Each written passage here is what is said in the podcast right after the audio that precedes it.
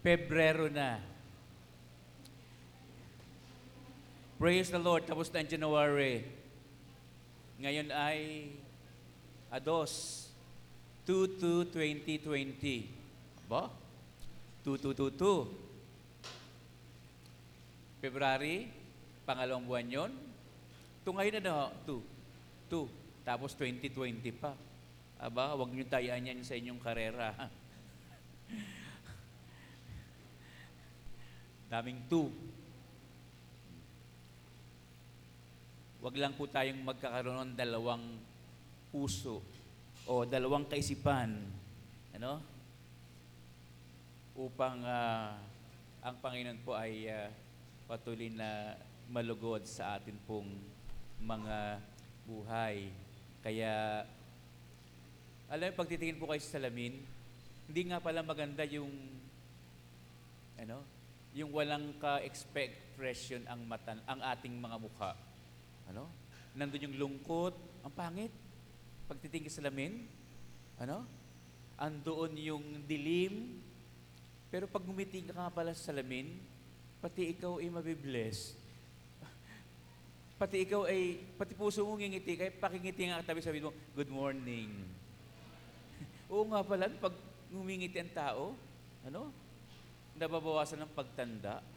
Pag laging seryoso, kitang-kita ang mga problema sa mukha, ano? Eh, madali ho tayong ah, matatabunan ng ah, lahar o ng ah, ashfall. Okay? Kaya, salamat sa Panginoon at ah, sa nakalipas na buwan, daming pangyayari, no? So many so many events was happened last January, ano? Sa kalikasan, sa sports, ano? Sa maraming pangyayari, pero sabi nga pakisabi sa katabi mo, buhay ka pa.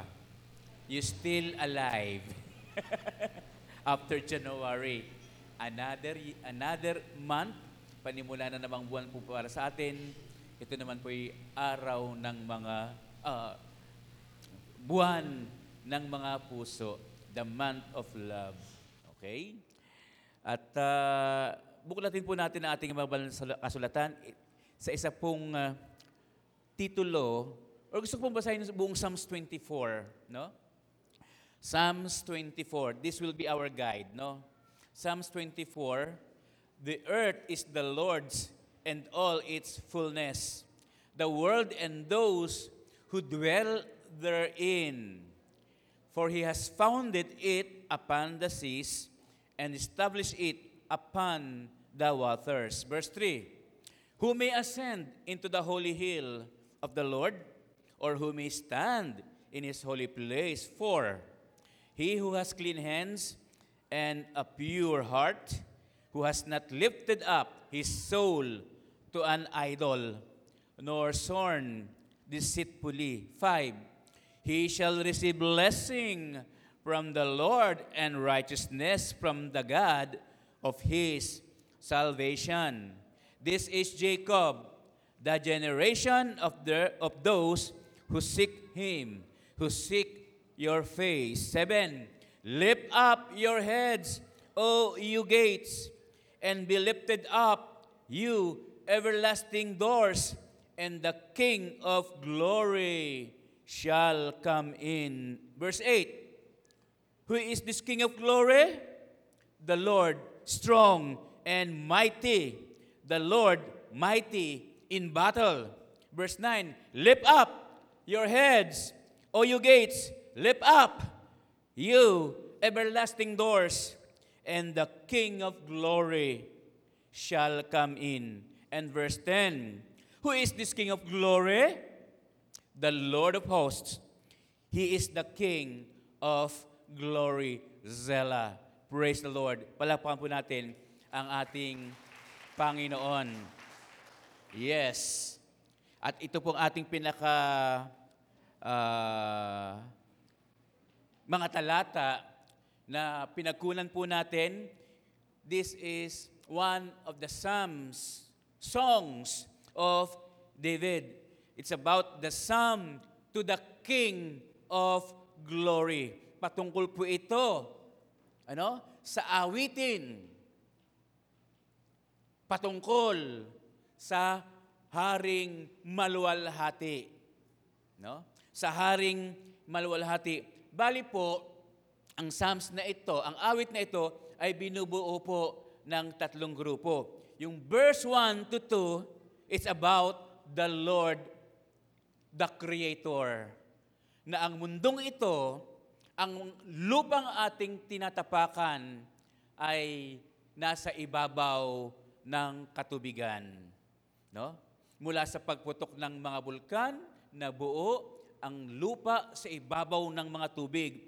It's about the Lord, our Creator, that I, me and you, I and you, lahat tayo ay nilikha po ng ating Panginoon. Lahat ng narito sa mundo, may buhay at wala.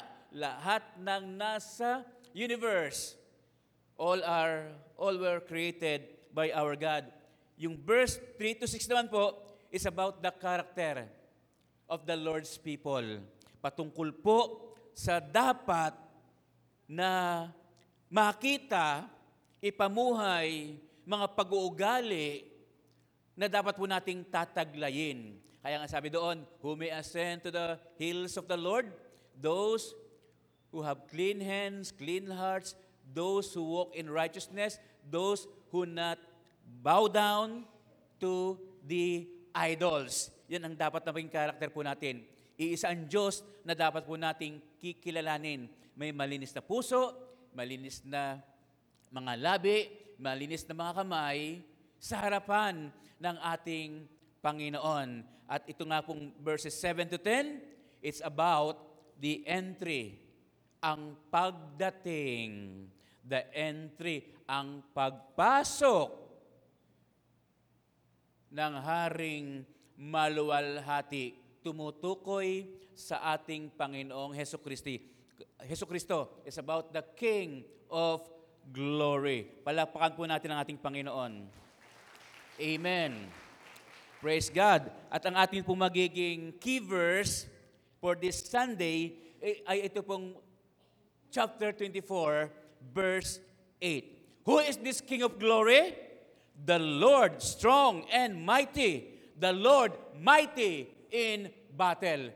Tanong niya, sagot niya. Kumain na po ba kayo? Tiyak naman na yon. Lahat ay kumakain, dapat kumain. Ugali na natin yan tuwing umaga, mag-almusal. Tanong ko, sagot ko. Tanong ni David, sinagot niya. Ano kasi may mga taong nagtatanong, eh alam naman ang sagot. Ano? Alam naman ang sagot. Makapagtanong lang, makapagsalita lang, masabi lang ang gustong sabihin kahit alam na ang sagot. At kaya naman po tayo nagbabasa, nag-aaral ng salita ng Diyos, ano? Alam na naman natin yan. Pero nais ng Panginoon na lagi itong sariwa, pinag-uusapan, hindi nawawala sa ating mga puso. Alam natin ang sagot, pero hindi lahat. Kaya nga narito po ang salita ng Diyos to learn more no, about the will of God, the Word of God, at kung ano po ang kanya pong nais sa ating mga buhay. Who is this King of Glory? The Lord, strong and mighty. The Lord, mighty in battle. No? Palapan nga po natin ng Lord. Praise God. Para ako nakikipaglaban, ha? Nagmamadali ako. Gusto matalo agad ng kalaban. No? Gusto agad dumating ang ating Panginoon. Sino ang hari ng kaluwalhatian? Sabi po ng ah, matandang salin, old version. Sino ang hari ng kaluwalhatian? Who is this King of Glory? Ang sagot, ang Panginoong malakas at makapangyarihan. Malakas at makapangyarihan, siya ang Panginoong makapangyarihan sa pagbabaka. Pagbabaka sa bagong salin po. Sino ba itong dakilang hari? Sino ba itong dakilang hari? Who is this King of Glory? Sino ang haring maluwalhati na ito? Sino ba itong dakilang hari? Siya si Yahweh na malakas, strong, at makapangyarihan, mighty.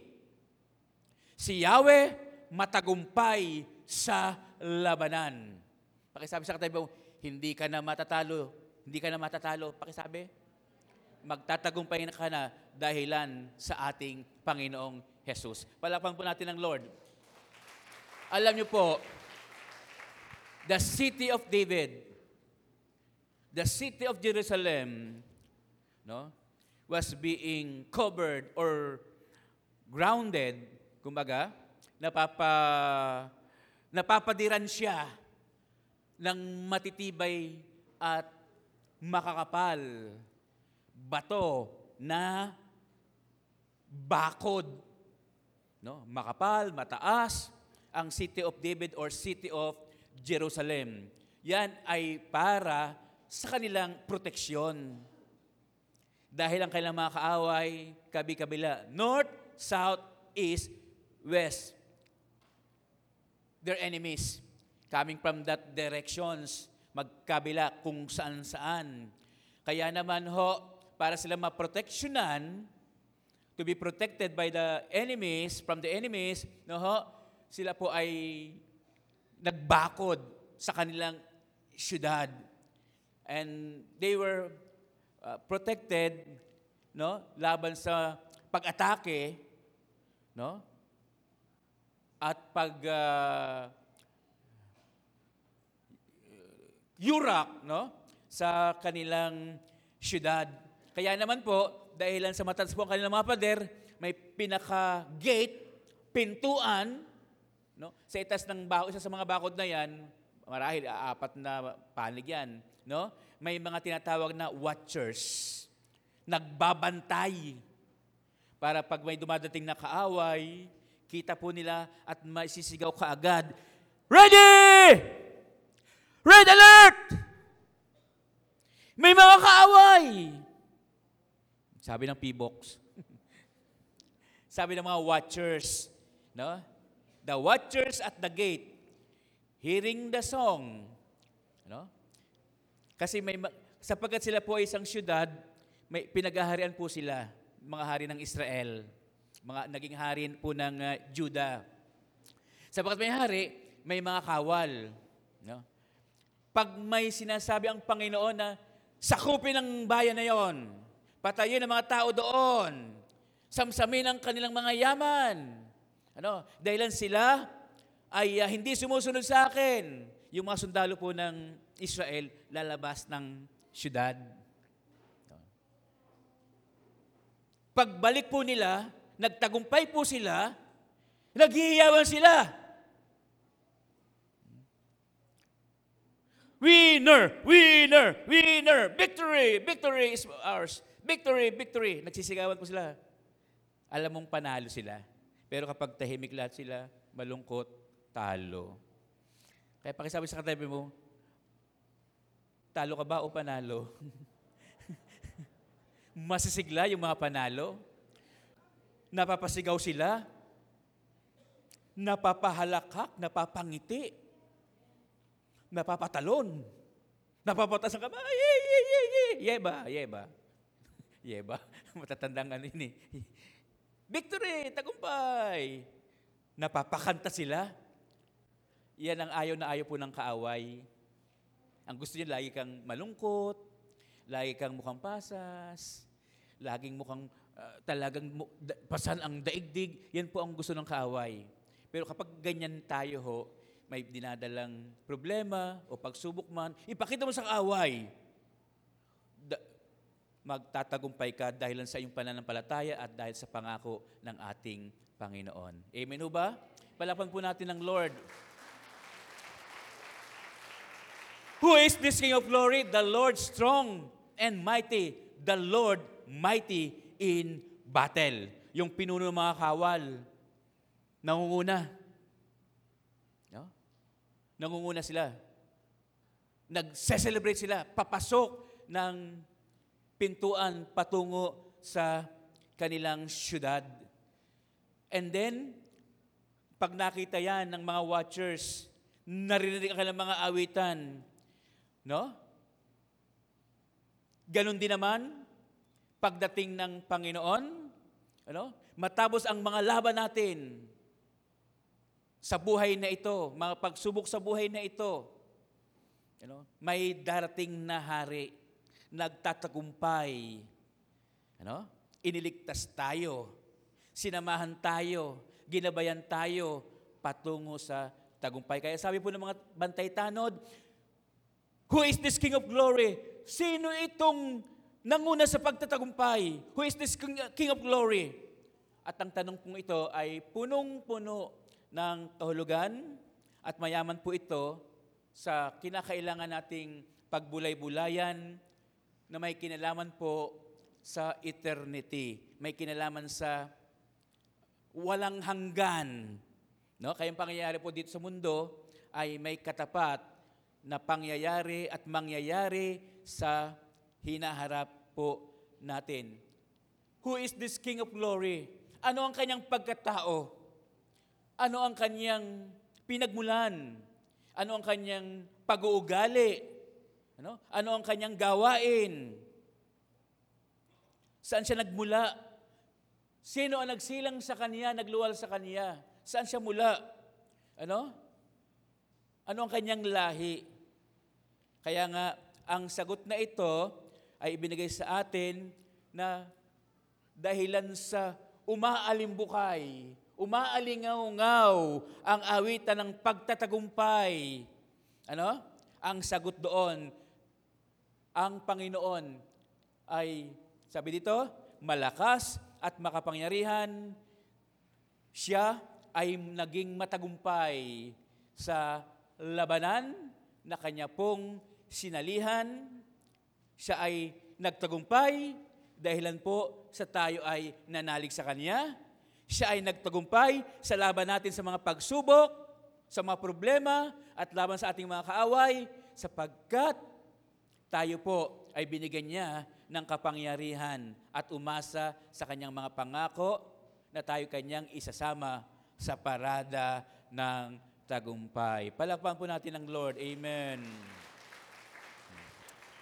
Nalalaman po natin ang lakas at kapangyarihan ng Panginoong Hesus sa pamamagitan ng tagumpay laban sa kasalanan. We have victories over sin, over death, and over hell. Sa kasalanan, sa kamatayan, at sa impyerno, yan po ang pinagtagumpayan ng ating Panginoon Yesus. Nung siya'y namatay, dinalang ating mga kasalanan, muli siyang nabuhay sa ikatlong araw, napagtagumpay ng kamatayan, umakyat sa langit, ibig sabihin po, maging ang impyerno, hindi makapananaik po sa atin. Pakisabi sa katabi mo, No way! Oh. Walang dahilan para ikaw o tayo ay mapapunta sa impyerno sapagkat no, ang mga susi no, ang mga susi ng impyerno ay ibinigay na po sa atin. Ibig sabihin ho, sa pamamagitan ng kaligtasang ibabahagi mo sa bawat tao, yon ang magsasarado sa taong yon na nakakilala kay Kristo para hindi na siya makapasok ng impyerno. Amin ho ba? Kaya nasa atin pong desisyon kung papasok tayo ng kaligtasan o ng kapahamakan. Kaya po, bukas ang pintuan patungo sa kapahamakan, bukas din ang pintuan patungo sa kaligtasan. Huling panahon na po ngayon. Pakisabi sa katabi mo, babala. Huling panahon na po ngayon. Kaya ho, mag-ingat po tayo, maging seryoso po tayo, maging tapat po tayo sa ating Panginoon. At yan pong lahat ng yan, sin, death, and hell, kasalanan, kamatayan, at impyerno. Ang ginapi na pagtagumpayan ng ating Panginoong Jesus. Ano? Upang tayo ho ay magmana ng buhay na walang hanggan. Palakpan po natin ng Lord. Amen. Now, Who is this King of glory? The Lord strong, mighty in battle. Ngayon, ang tanong po ito, dahil ang sabi nga po ni David, ano?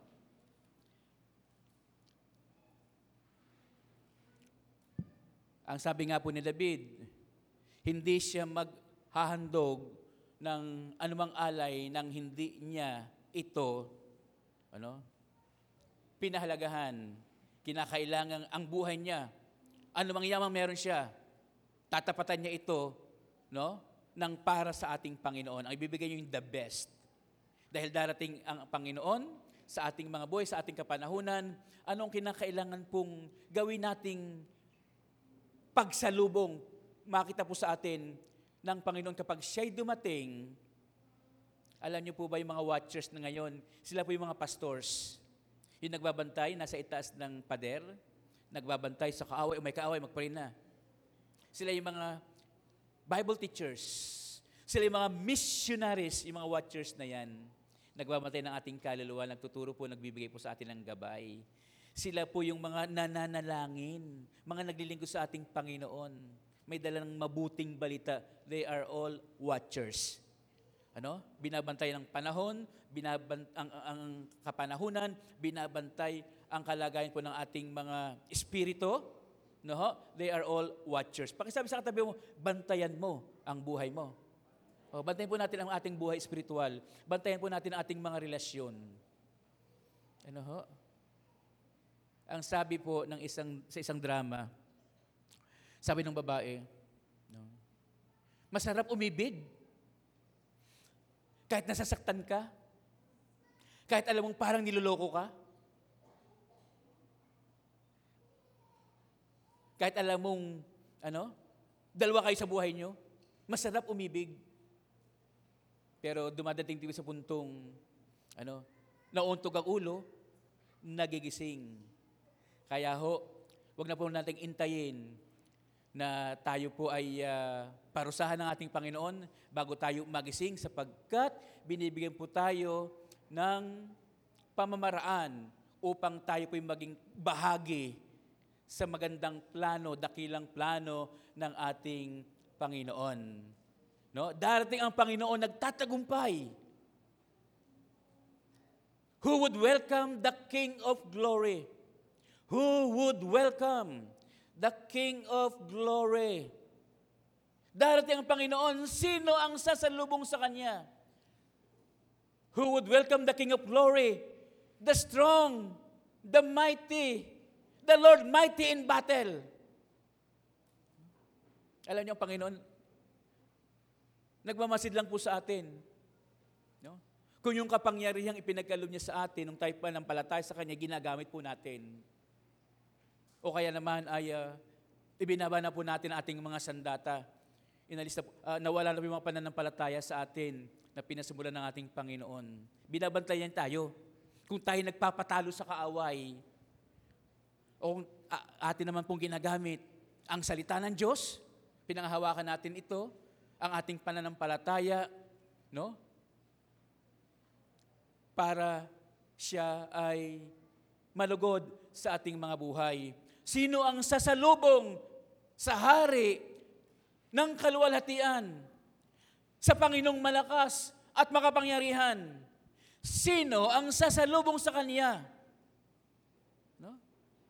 Sa Panginoong matagumpay sa labanan.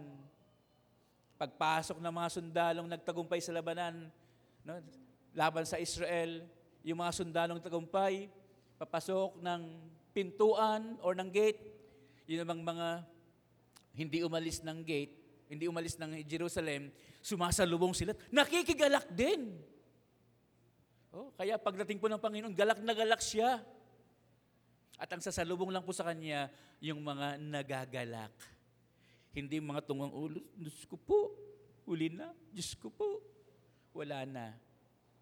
Pakisabi sa katabi mo, paano ka sasalubong sa Panginoon? Ang hirap kaya nung tutok-tok ko sa bahay ng may bahay, pag ganun, pagbukas lang niya ng pintuan, ano kailangan? Andito ka na naman. Ano masamang hangin ang galing sa, ang nagdala sa iyo? 'Di ba? Yung walang ka expression, wala man lang ngiti. Ang tawag doon, hindi ka welcome. hindi ka welcome. May mga taong ganyan, ano? Lalo na pag ang tutok-tok, battle lake. Luwilier. Yan. water district, mga bayarin. Sino ba mangingiti? Kumbaga, dahil may, may kong babayaran. Pero pagdating ng Panginoon, nakangiti po siya. Ano? Nakangiti po siya. At yung mga sasalubong, handa na. Dahil sila'y nagtagumpay. Pakisabi sa katabi mo, tagumpay. Oo. Hindi loser. loser, L, loser. Dapat tayo ay nagtatagumpay, no? nagdiriwang. Who would welcome the King of Glory, the Lord strong, mighty in battle? Ito yung mga nakita kong karakteristik. Mapa- makikilala po natin sila. Ano? Ito ang mga sasalubong sa ating Panginoon. Ito ang mga katangin po. Number one, yung mga sasalubong sa hari nagtagumpay, sasalubong ng mga matatapat. Number one, those who have the fear of the Lord. Ang sasalubong sa hari ng kaluwalhatian ay yung mga tao, mga mananampalatayang nagkaroon ng takot sa Diyos. May hari ang Israel. Iginagalang nila ito. Natatakot sila na hindi masunod ang utos ng hari. Those who have the fear of the Lord will be the one no? who are qualified, who will be qualified to welcome, to face no? the Lord. Dapat tayong magkaroon ng takot sa Diyos sapagkat siya ay malakas at makapangyarihan. Isa po sa mga title, one of the titles of Jesus Christ is that He is the Lord strong and mighty. The Lord strong and mighty. Ang Panginoong malakas at makapangyarihan. Title niya po yan. Ano? Dahil kung ano ang kanyang, kung anong tawag sa kanya, yon ang kanyang katangian. What He is, is who He is. And who He is, is what He is. Kung ano siya, yun siya. Katulad na naman ng alamat ng si malakas at si maganda. Oh. Physically, ano? Even internally, kalooban niya, malakas. Meron ba nung si malakas? Malakas. Payat. Ay, hindi totoo yun. Dapat, ang malakas ay talagang malakas. Ang maganda ay talagang maganda. Pakisabi sa katabi mo, maganda ka naman talaga. Dahil walang pangit na ginawa ang Diyos. Kung may ilong ka, tao ka. Yan o. Kung ano, kung ano ka, yun ang katangian mo. Now, those who have the fear of the Lord will be the one, ano? That well that would welcome the King of glory when he comes one day. Dapat tayo magkaroon ng takot sa Diyos sapagkat siya ay malakas at makapangyarihan. Exodus chapter 15. Basahin lang po natin itong Exodus chapter 15. No? Ito ay awit ni Moises. Ito ang awit ni Moises at ng mga Israelita para kay Yahweh. Itong si Yahweh ay aawitan ko sa kanyang kinantang o kinamtang dakilang tagumpay. Kaya palang pag-awit, talagang bahagi po dapat ito ng ating mga buhay. Kasi pag panireklamo, ang lumabalabas sa ating mga bibig, ano? Panaymura, panireklamo, kawalang kasiyahan, nang aakit yan ng hindi magandang pangyayari sa ating mga buhay. Kaya what you confess, you will possess. Kung ano sinasabi mo, mangyayari. Dahil yung sinasabi mo na hindi nakikita, ay magkakaroon po yan ng kaganapan para makita. Nagsimula ang lahat sa hindi nakikita. Kapag sinabi mo, masaya ako, masaya ako, masaya ako, dapat siya nagmamanifest sa mukha natin, sa ating mga labi, masaya ako. Magtiwala ka sa akin, pero nalilisik ka, magtiwala ka sa akin. Pagtitiwala mo ba yon? dapat kung ano ang sinasabi, yon ang ginagawa. Awit ni Moises, umaawit siya. Itong si Yahweh ay aawitan ko. Maraming tao po ay umawit. Alam nyo, kahit anong klase ng awitin mo na para sa Diyos, yan po ay napakasarap sa tinig ng Panginoon kapag galing po sa ating mga puso. Eh, meron naman tayong mga lyrics po dyan. Ano, sabay nyo lang kahit patula. This is the day, this is the day that the Lord has made. Kahit patula na lang. Dahil ang totoo niya, this is the day, this is, ito ang araw. Kung hindi mo alam yung tono, this is the day, this is the day that the Lord has made. Binubukas, ipinapahayag. Sa kanyang kinantang dakilang tagumpay, ang mga kabayot kawal na kaaway, sa puso ng dagat, lahat na tabunan. Ang kaaway, ang mga kabayo, nasakay ang mga Ehipsyo, humahabol sa mga Israelita, dahil sila pinapatumay ng Diyos, hahatiin ko ang dagat para kayo makatuwad. Makatuwad? Ano ba yun? Makatuwid. Maka, makatawid. hirap na hirap sila. Napapatuwad na sila. Di ba napapaupo na lang? Di kapangyarihan ng Lord. Ano? Dahil siyang lumikha ng ano eh. Langit at lupa, lahat ng naroon. Para makatawid yung kanyang bayan, yung mga, ano, yung mga taong sasamba po sa kanya at maglilingkod sa kanya. Verse 2, Ako'y pinalakas niya at pinatatag. Siya ang, siya ang sa akin nagkupkop, nag-iingat. Diyos, magu- Diyos ng magulang ko, aking manliligtas. Siya, siya'y mandirigma na walang kapantay. Yahweh ang kaniyang pangalan. No? Nang ang mga kawal ng paraon, itong kasaysayan po ng mga Israelita, nang ang mga kawal ng paraon sa dagat ng mga tambo ay mga silusong, ang lahat ng ito ay kanyang nilunod. Biruin mo yan, oh? Nilunod. Pati na sa ay kanyang pinalubog. Sila'y natabunan ng alo ng dagat. Katulad nila'y batong lumubog kaagad. Bato na lumog, lumubog kaagad. Ang mga bisig mo, sabi po ni ng awitin ni Moises, patungkol sa Diyos, ang mga bisig mo ay walang katulad. Your arm. Ang mga bisig mo ay walang katulad, walang katulad, walang kasinlakas. Sa isang hampas mo, kaaway na ngalat. Nangadurog man din sa iyong mga palad. Yun na lang po, uh, mapapatagal po tayo. No? Inaawit ni Moises ang pangyayaring sa ginawang pagliligtas ng Diyos sa kanilang bayan, sa kanyang mga kababayan. Pero alam niyo po ba, ang sinasabi po dito, no, bagamat ang Diyos ay mabuti, gumagawa ng kabutihan sa atin, kinakailangan pong siya pa rin ay ating katakutan. Dito po sa verse 6, ang sabi po dyan, verse 6,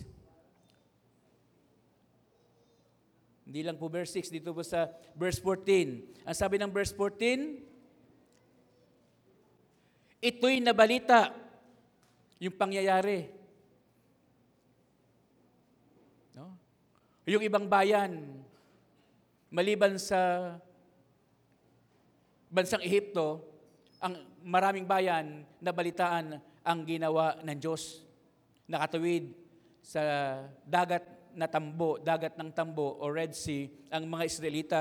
Ito'y nabalita, verse 14, at kinatakutan ng maraming bansa, parang mga nganak, mga Pilisteyo'y natakot na lubha.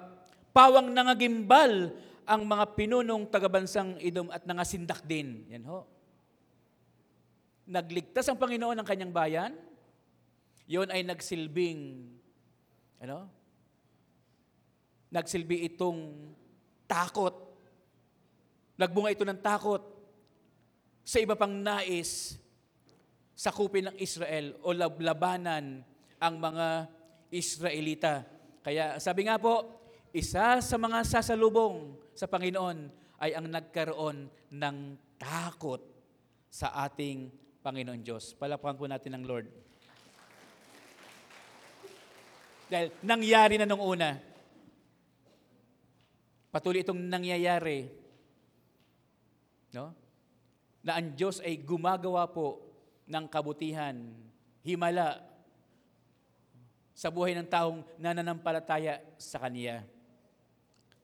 No? Kaya dapat nating katakutan na kapag siya'y kumilos,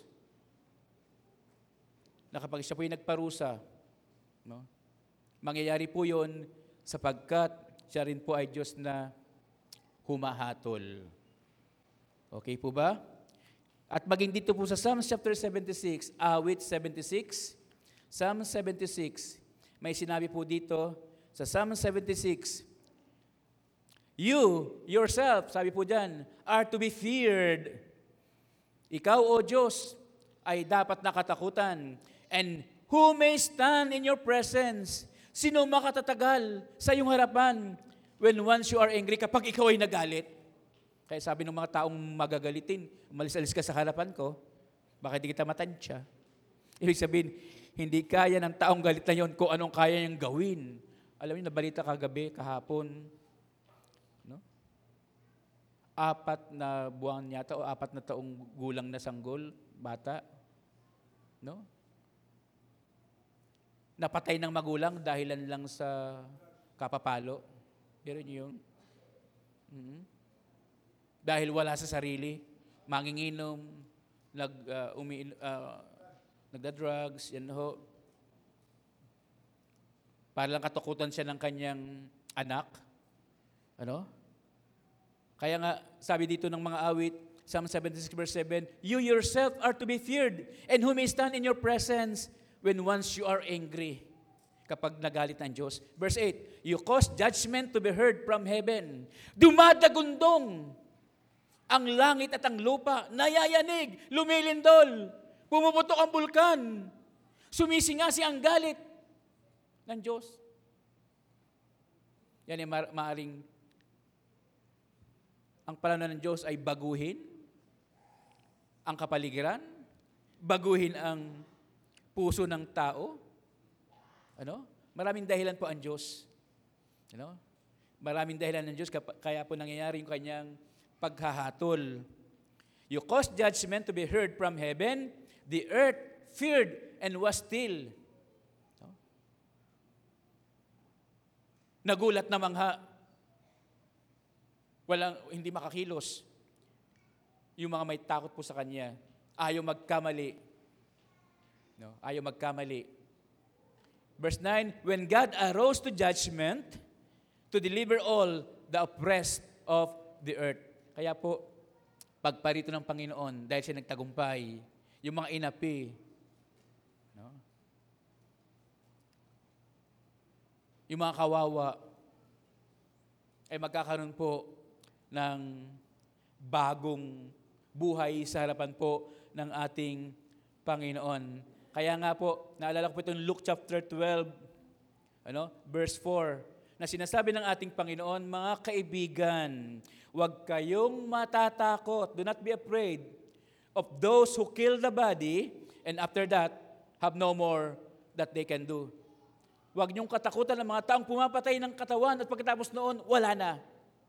Ang dapat po nating katakutan, verse 5, But I will show you whom you should fear. Ito ang dapat nating katakutan, yung, mga, yung, yung ang dapat nating katakutan, yung nakapapatay ng katawan at may kapangyarihan pang magbulid ng kaluluwa ng taong makasalanan sa impyerno. At sino ba yan?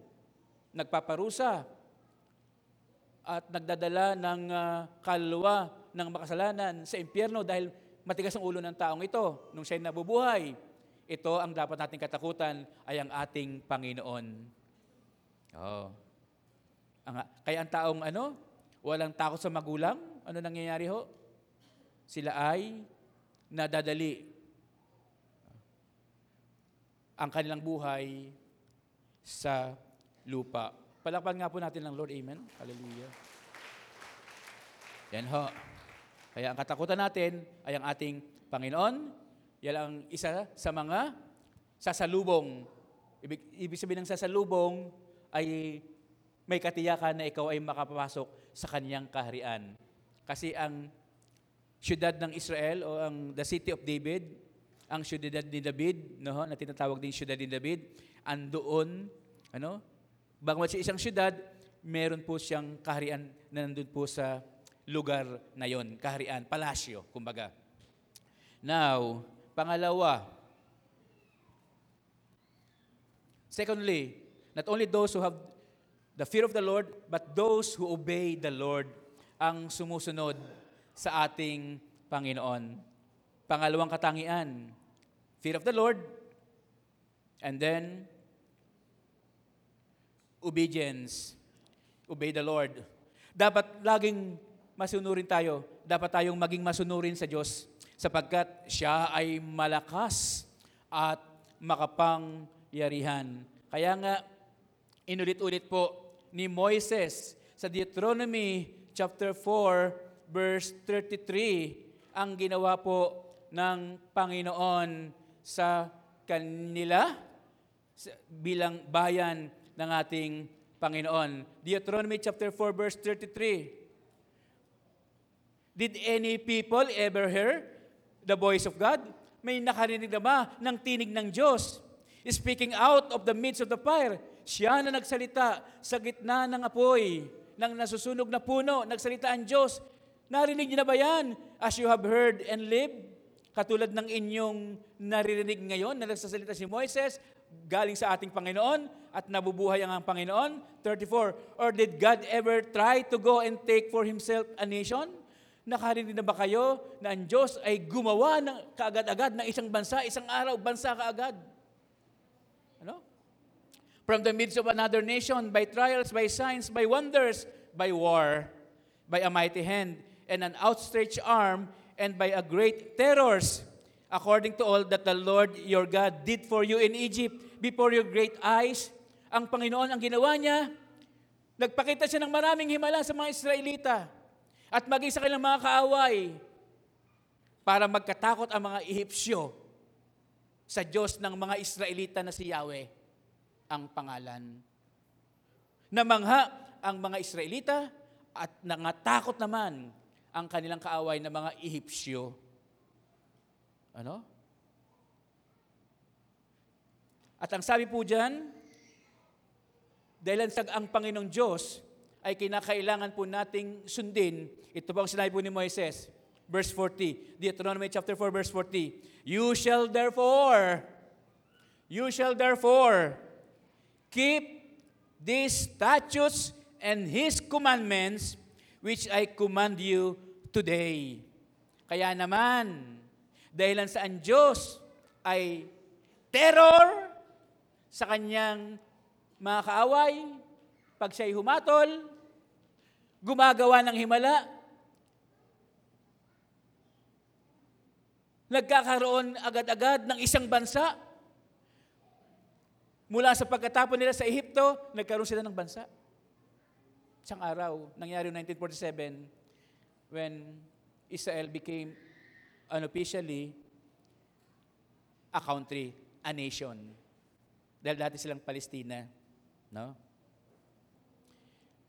Kaya nga, no, susundin ninyo ang lahat ng mga kautusan at mga alituntunin na iniutos ko sa inyo. Ngayon, sabi po ni Moises, that it may go well with you. That it may go well with you. Para kayong mapanuto, mapaayos, umunlad, dahil sa pagsunod po yan, sa mga alituntunin, at sa mga utos ng Diyos. That it may go well with you and with your children damay. Kapag sumunod ka, aayos ang buhay mo, pati ang mga anak mo. Pag naligtas ka, dahil sa pananampalataya sa Panginoon, maliligtas din ang mga anak mo dahil sila iyong tuturuan at gagabayan din dapat. That it may go well with you and with your children after you. And that you may prolong your days in the world. Kaya ang taong masunurin, humahaba ang buhay. Ang taong masunurin, mahaba ang buhay. Hindi dahil sa pansit, Kahit kumain ka ng maraming pansit, di mo pinutol. Pag birthday. Eh kung hindi naman tayo pumasunurin, ano, sa batas, batas ng tao, batas ng Diyos lalo na, madadali po, no? Ang buhay natin sa lupa. Pero kapag po tayo naging masunurin sa utos at mga batas, alituntunin ng Panginoon, ahabang ating buhay, that you may prolong your days in the land which the Lord your God is giving you for all time. Ang mga Israelita from Egypt, sa wilderness, sa kagubatan, kasukalan, for 40 years. Ano, nandun lang sila, vulnerable po sila, lagi may nakambang mga, ano, kaaway, kabi-kabila, at mga maiilap, at mga mababagsik na hayop, andun sila sa labas, ng lupang pangako, pero sila ginabayan po ng ating Panginoon, at nung sila makarating lupang pangako, no, nabakuran ito, may kapayapaan sila, may kaligtasan po sila. No? Humaba ang kanilang buhay dahil sa sumunod po sila sa ating Panginoon. Pakisabi sa katabi mo, magandang buhay at mahabang buhay ang sa sa atin kapag tayo po ay naging masunurin sa ating Panginoon. Palakpan po natin ang Lord. Kaya nga bago umalis si Jesus Christ, the last verse that we can find in the Gospel, Matthew chapter 28, yung sinabi sa verse 20, kaya nga, kaya nga, sabi doon, kaya nga, teaching them to observe all things that I have commanded you. Lahat ng itinuro ni Jesus sa kanyang mga alagad, ituro sa mga tao ang kanyang mga naging utos and law. I am with you always, even to the end of the age. No? Ang pagsaba ng Panginoon sa ating mga buhay ay nagsimula nung tinanggap po natin siya sa ating mga puso. Lagi nating kasama siya. Kapag hindi po natin pinapabayan ating spiritual na buhay, Bible reading, prayer, ano, worship, ano, nanatili po sa atin, nagagalak po siya. Diyan nagsimula, nung tinanggap natin si Jesus, by faith, by the grace of God, by faith in Jesus Christ. Magpapatuloy yan dahil nagtatagumpay siya sa ating mga buhay, no? laban sa kasalanan, kamatayan at impyerno, darating po siya isang araw on His second coming. No. Galak na galak po siya. At tayo rin po magagalak sa pagsalubong sa Kanya sapagkat ganap na. No? Ganap na ang kalayaan. Ganap na ang kaligtasan. Yes! Amen po ba? Ganap na, nakikita mo na ang kaligtasan sa pagbalik, pagdating ng ating Panginoong Jesus. Lo, I am with you always, even to the end of the age. Sa katawasan ng mundo, kasama pa rin ang Panginoon at sa pagbabalik niya para maghari sa lupang ito, ano, ganap na ang ating kaligtasan. Palakpakan po natin ang Lord. Kaya talaga, yung takot sa Diyos, yung pagsunod sa Diyos, nakaw. No? Sinasabi po sa atin ng Panginoon, it's comparable, uncomparable. Hindi po ma maihahalin tulad no? sa buhay, sa piling ng ating Panginoon sa langit.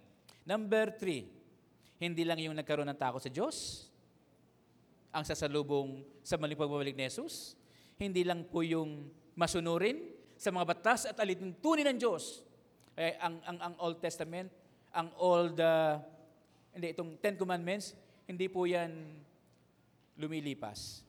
Andiyan pa rin po yan para po gabayan po tayo sa tamang pamumuhay, pagsunod sa Diyos para sa kayusan ng ating mga buhay, ano, at ng ating mga anak. Humaba ang buhay at makita pa ang pagbabalik ng ating Panginoong Jesus in our generation, the generation of Jacob, those who seek the Lord. Number three, ang sasalubong, isa sa mga sasalubong na may taglay na katangian, ay ito po. Those who recognize the work of the Lord. Yung kumikilala, kinikilala nila ang magawa ng Diyos. Dapat natin kilalanin ang mga ginawa ng Diyos sapagat siya ay malakas at makapangyarihan. Psalms 89 verse 13. You have a mighty arm, sabi ni David. You have a mighty arm, sabi ni David kay kay Lord sa ating Panginoon. You have a mighty arm. Strong is your hand. And high is your right hand. Oh. Kapag ikaw ay nagpupuri, nagpapasalamat, kinikilala mo ang kabuti ng Panginoon, ikaw ay napapa. Taas ang kamay, iwinawagayway, praise the Lord. No? Kapag may mga laban, ang Diyos ay malakas. Great and mighty is the Lord. I will be victorious. I will win this war against temptation and against darkness. Kapag may laban, di ba nakaganon? Ibig sabihin, ano? May lakas sa loob na tumatagal. May kapangyarihan na nasa loob mo na kapag ay sumambulat, no? Di ba yung granada? Yung atis-atis? Andun sa loob yun eh. Pag binuksan mo yun, inihagis mo, kaya ka nakatikong kamay dahil may pakikibaka. Makibaka. Makimanok. Di ba? Ibig sabihin, pinapakita mo, no? Ma- matatag ka, matapang ka, malakas ka. Makibaka. Makilitsyon. Makiyaki. After na, mapagtagumpayan mo yung laban na yan. Praise the Lord, nagtagumpay ako.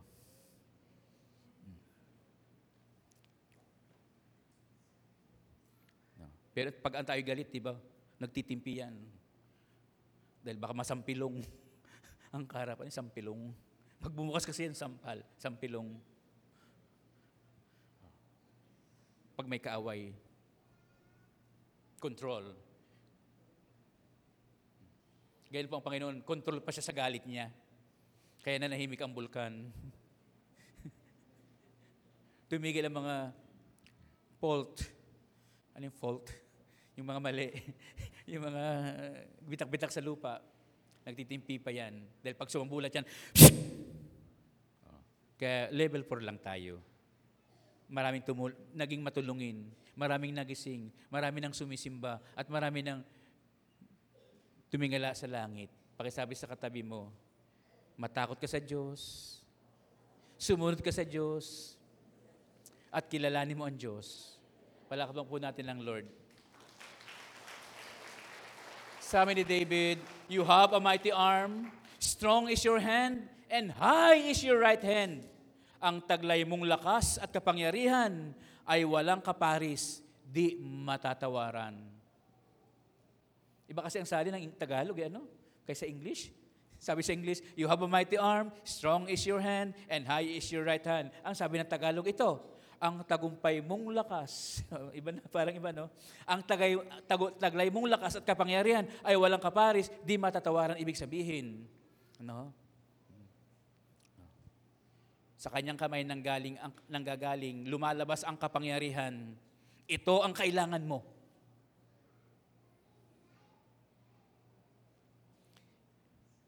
Ibinibigay ang kanyang kamay, ini-offer, ibinibigay ang kanyang kamay para tayo po ay sagipin mula sa kamay ng Diyos ang kaligtasan.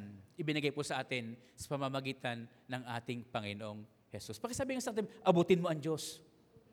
Oo. Abutin mo ang Diyos. Lord, kailangan kita. Ano?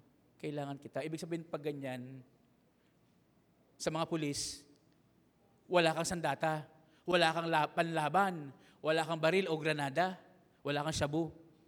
Kaya nakataas ang kamay. Wag po, wag po. Wag po, wag po. Ang gagawin naman ng pulis, kakapkapan. O bakit may sachet?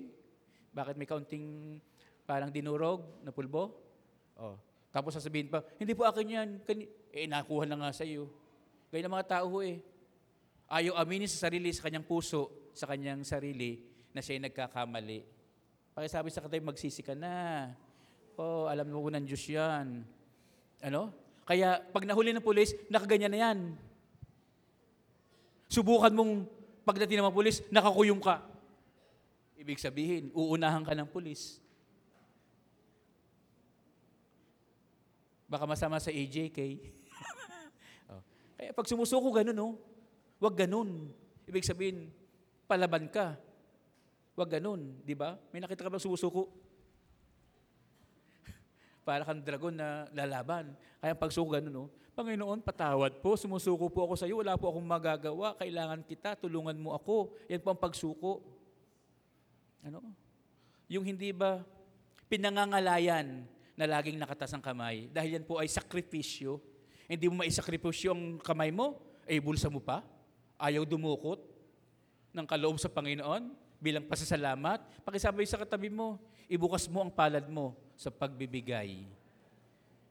Dahil kung anong ginawa mo, ibabalik sa iyo. You give and you will be receiving. You love and you will be loved. You hate somebody, no? You will earn anger. Kumbaga. Kaya dito, you have a mighty arm, ang taglay mong lakas at kapangyarihan, strong is your hand, walang kaparis, strong is your hand, and high is your right hand. High. Suko na po, suko na po. Ay, hindi po totoo yan. Pero pag malaki, malakas yan, nakataas yan, talagang yon ang, ano, yun ang uh, tinatawag na uh, serious. Verse 14, Righteousness and justice are the foundation of your throne. Mercy and truth go before your face. Ang kaharian mo ay makatarungan. Ibig sabihin, yung kanyang kaharian, ginawa niya. Ginawa niya ng kanyang sariling kamay. Ang kaharian mo ay makatarungan, gumagawa siya ng katarungan. Sa ligang matuwid ang pinagtayuan, wagas na pag-ibig at ang katapatan, ang pamamahala mong ginagampanan. Kaya nga po, may pamamahalang malambot. O sige po, pinapatawad ko na kayo. May pamamahalang mabagsik. Di! Pinapatalsik agad. Malupit. Ano? May pamamahala namang o, o pangangalaga naman na balance lang. Kung kailangan ng higpit o luwag o malumanay lang, no? Ang ginagawa po. Yan po ang ating Panginoon Diyos. No? Dapat nating kilalanin ang kanyang mga ginawa. In Psalms chapter 89 verse 11, ganoon na rin po 'yon na, kina, na, na kinakailangan po magkaroon po tayo ng takot. Kaya naalala ko lang po itong uh, sinabi ng Matthew chapter 10 verse 32.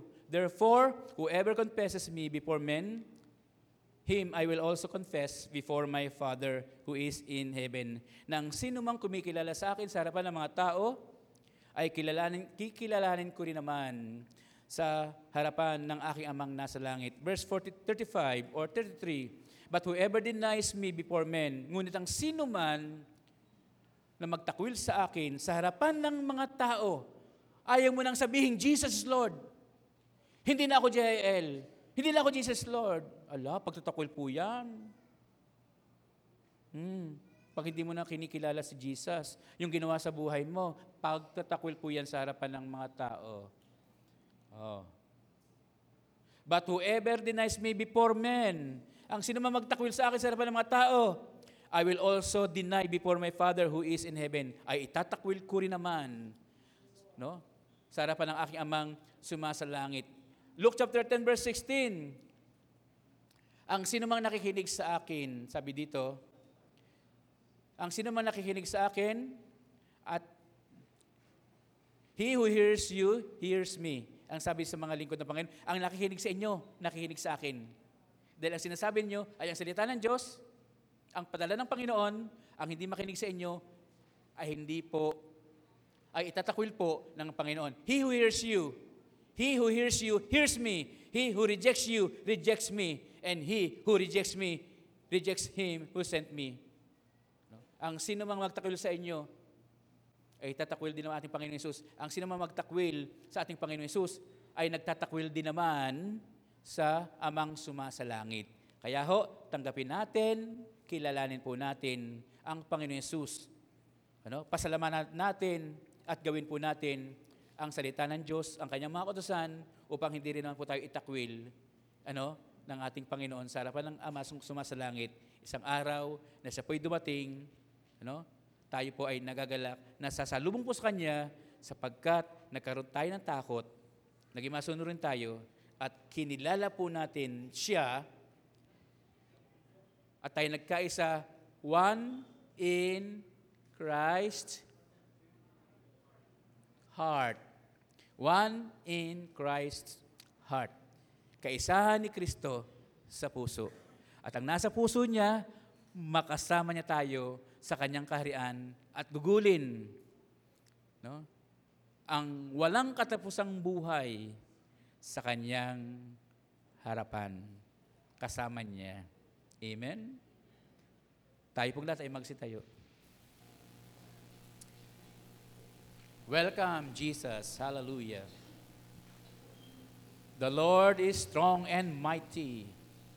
Nagtagumpay sa labanan. Who is this King of glory? The Lord strong and mighty. The Lord strong, mighty in battle. Nagtagumpay ng Panginoon sa kamatayan, sa kasalanan, at sa impyerno. Muli siyang babalik at ang babalikan niya ang katangian ng sasalubong sa kanya upang isama niya sa langit, sa kanyang kaharian, ay ang nagkaroon ng takot sa kanya.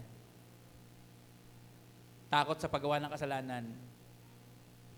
Pangalawa, yung naging masunurin. Mga anak, sumunod sa magulang.